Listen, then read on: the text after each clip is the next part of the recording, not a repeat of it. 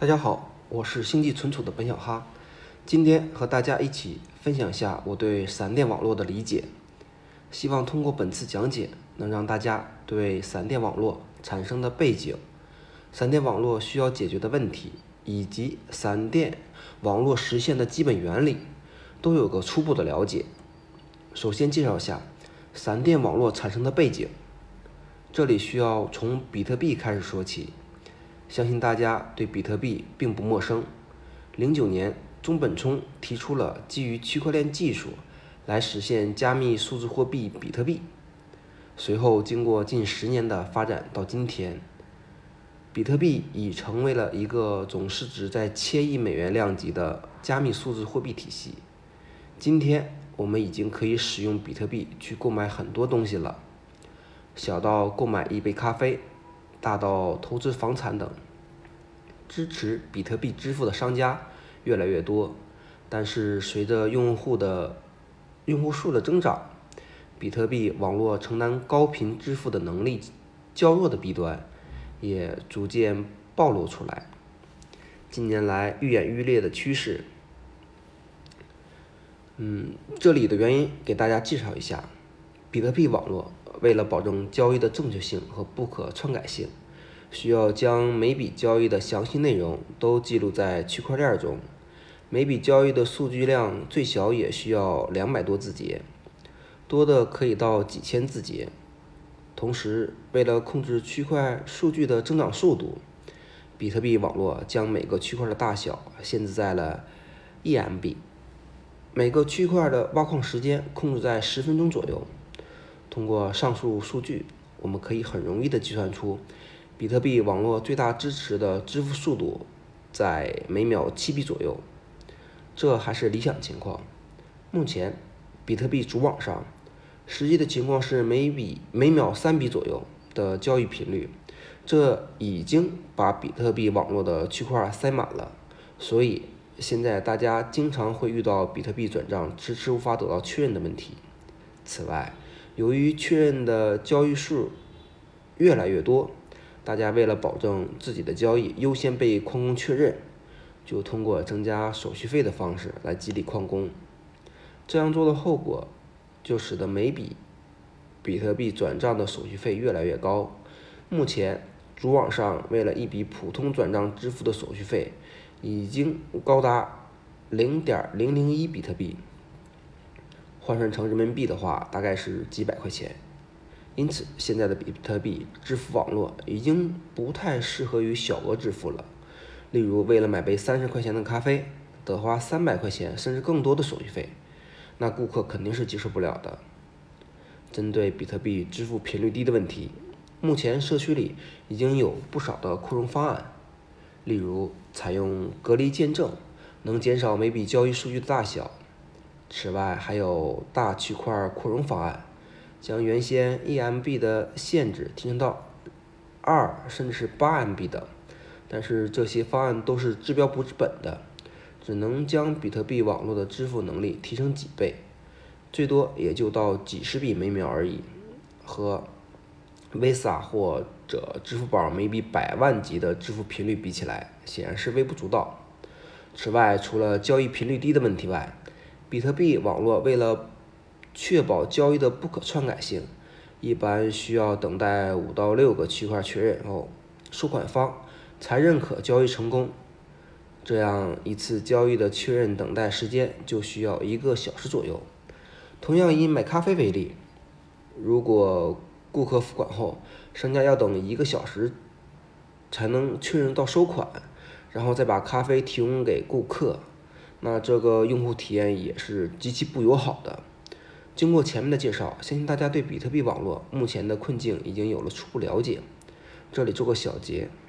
现有的比特币网络由于最初设计的原因，导致系统可支持的交易频率较低，交易确认成本时间较长，是无法支撑起来未来高频率实时到账的支付需求。闪电网络正是在这样的大背景下被提出的。这里强调一下，今天讨论的闪电网络特指针对比特币网络提出的高频实时支付方案，可应用于比特币或者类似比特币的网络。对于以太坊或者其他的底层链，也有类似的高频实时支付方案。大家有兴趣的话，可以去网上搜索了解一些下细节。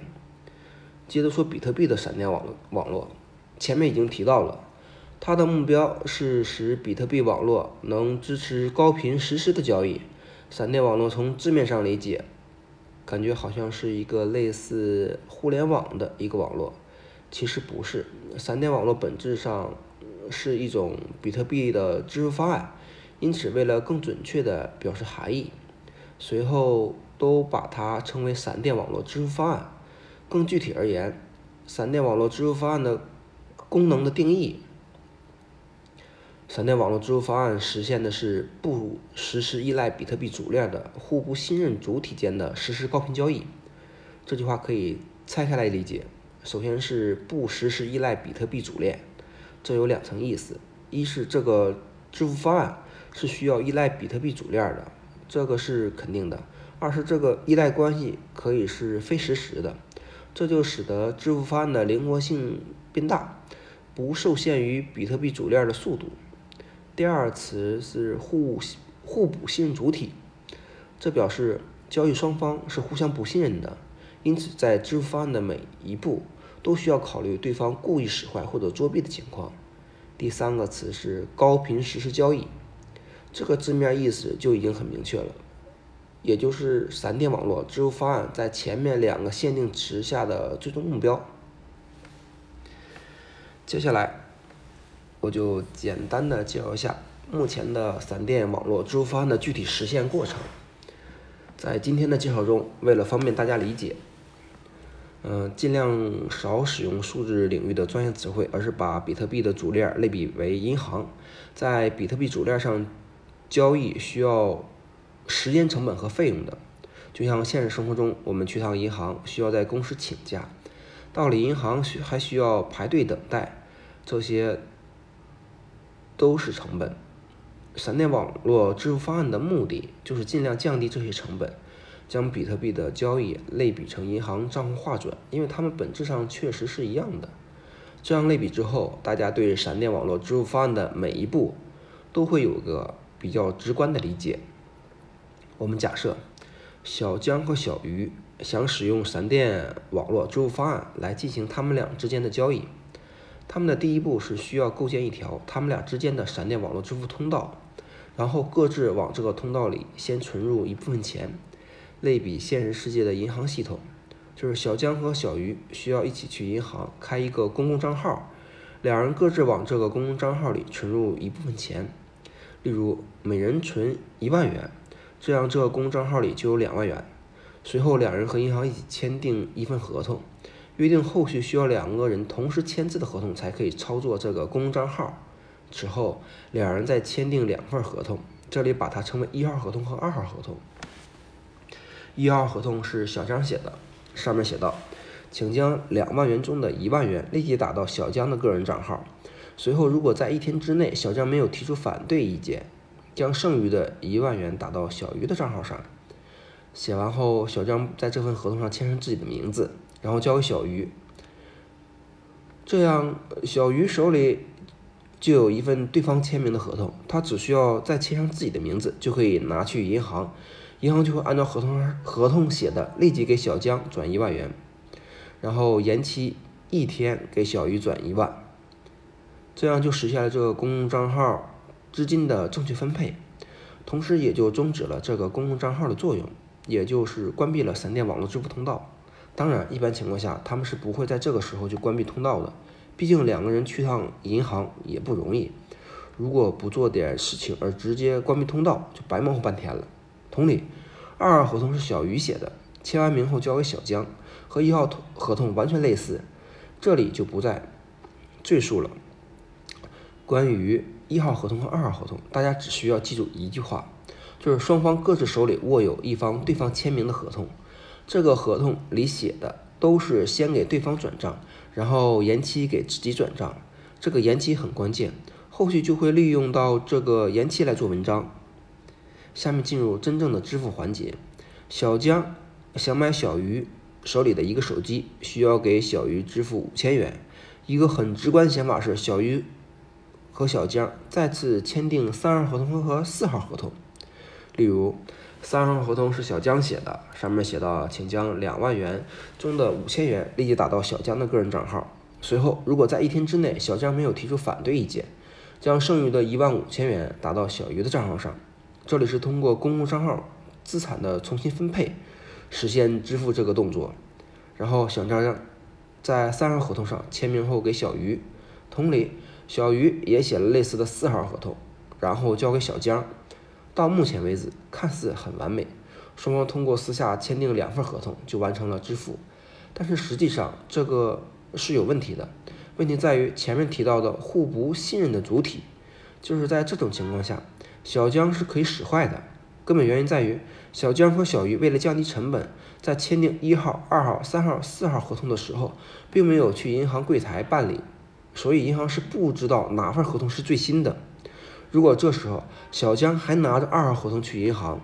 这个时候银行一看两个人签名都正确，然后就开始走资金划转流程了，给两人各自划转一万元，这样小鱼就会损失五千元。这里插一句，由于比特币网络的限制，针对公共账号的资产分配合同是具有排他性的。例如二号合同一旦在银行生效了，那小鱼拿着的后面的三号合同或者其他合同过来。银行就直接不承认了，但是是否这条路径就行不通了呢？也不是，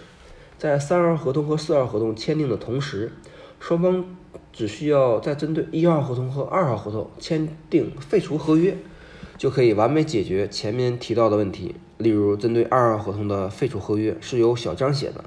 上面写道：如果小江发布了二号合同，则小鱼手里。小鱼有权利直接获取两万元，然后签名后递给小鱼。这份废除合同并不是对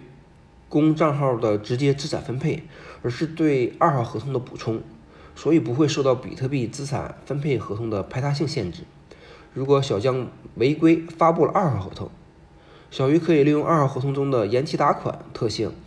发布废除合同，获得共同账号里的所有资产。更进一步的。为了避免自己的资产损失，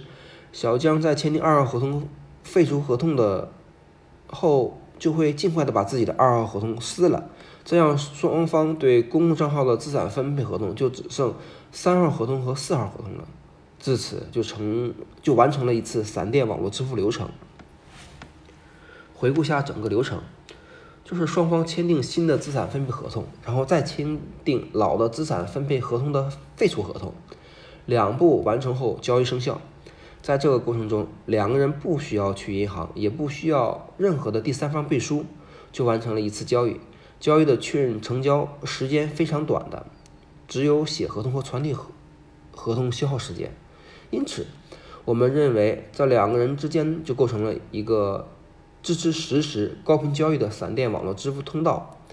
比特币网络上的任意两个。任意两人都可以去构建类似的实时高频的交易。到目前的介绍为止，已经可以认为，通过闪电网络支付方案的补充，比特币已经能支持实时高频交易量了。但是显然这个方案还不够完美，因为网络中的每两个人想要构建闪电网络支付通道，都需要到银行去开一个公共账号。这样一方面在公共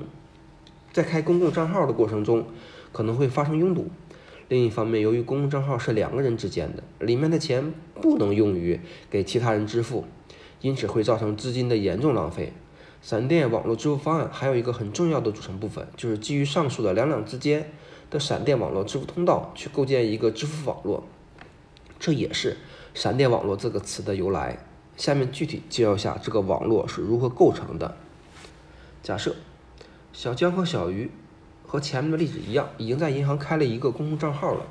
双方各自存一万元。随后，小鱼和小张也去银行开了一个公共账号，双方各自存一万元。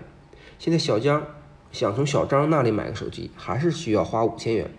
由于他俩在银行没有设立公共账号，无法直接进行前面介绍的闪电网络支付。但是，他们都和小鱼有公共账号，因此可以利用小鱼做中间人。完成一次闪电网络支付过程，在这个过程中要牢记两个原则：一是所有动作都是两两之间的私下行为，不需要银行或者第三方的背书；二是涉及到的每个人都是可能使坏的，例如其中一个人可能使坏去骗另另外两个人的钱，或者两个人合伙使坏骗第三个人的钱，这些情况都需要杜绝。为了讲清楚这个过程，这里需要补充一点点密码学的知识，也就是哈希算法。哈希算法原理是对一段文本计算其哈希值的过程非常简单，但是从哈希值反推原始文本的难度非常高。当然，哈希算法有好有坏，破坏的难度也是参差不齐，这里就不深究了。我们就默认哈希计算是不可逆的。回到前面的例子，小江需要往小张支。付五千元，小江先在本地生成一个秘密文本，然后计算这个文本的哈希值。随后，小江和小鱼签订合同，签订如果小鱼能在三天内提供这个哈希值的原始秘密文本，就给小鱼支付五千零一元。小江和小鱼的支付走的就是前面提到的完整流程，包括签订新的资产分配合同、签订老合约的废除合同等，这里不不再详细展开。小鱼拿到这个合同后，就会想办法去找到这个哈希值的原始秘密文本，获取这个五千零一元的收益。小江会告诉小鱼，你应该去找小张要，所以小鱼就会和小张也签订一份合同，约定如果小张能在两天之内提供哈希值的原始原始密码文本，就给小张支付五千元。这个支付的具体流程和前面说的也是完全一致的。随后，小张就会小江说：“ 你告诉我那个原始的秘密文本，我就能获取五千块钱，我就会把手机给你。”这时，小江只需要把原始秘密文本发给小张了，就相当于进行了一次五千元的支付。随后，小张会利用这个秘密文本从小鱼那里支取五千元，小鱼再利用小张给他的秘密文本从小江那支取五千零一元。挣得一块钱的中间人收入，甚至就至此就真正完成了资产的转移。基于中间人的闪电支付方案设计的流程，参与人员比较多，但是能够确保的是，其在其中的任意一个步骤，任意一个人使坏或者两个人联合使坏，都无法破坏这个支付方案。有兴趣的朋友可以仔细分析一下。至此，闪电网络支付方案的两大部分都已介绍完毕了。我们可以将比特币的用户想象成一张大图中的一个点，一条闪电支付通道就是两个点之间的一条连线。如果这个连线足够多，使得每两个点之间都有一条路径可达，那就可以实现所有用户之间的高频实时交易了。今天的介绍中，为了简化理解，我将很多实现细节进行了省略。有兴趣的朋友可以去阅读闪电网络的原始论文。相信会对这项技术有深入的了解，谢谢大家。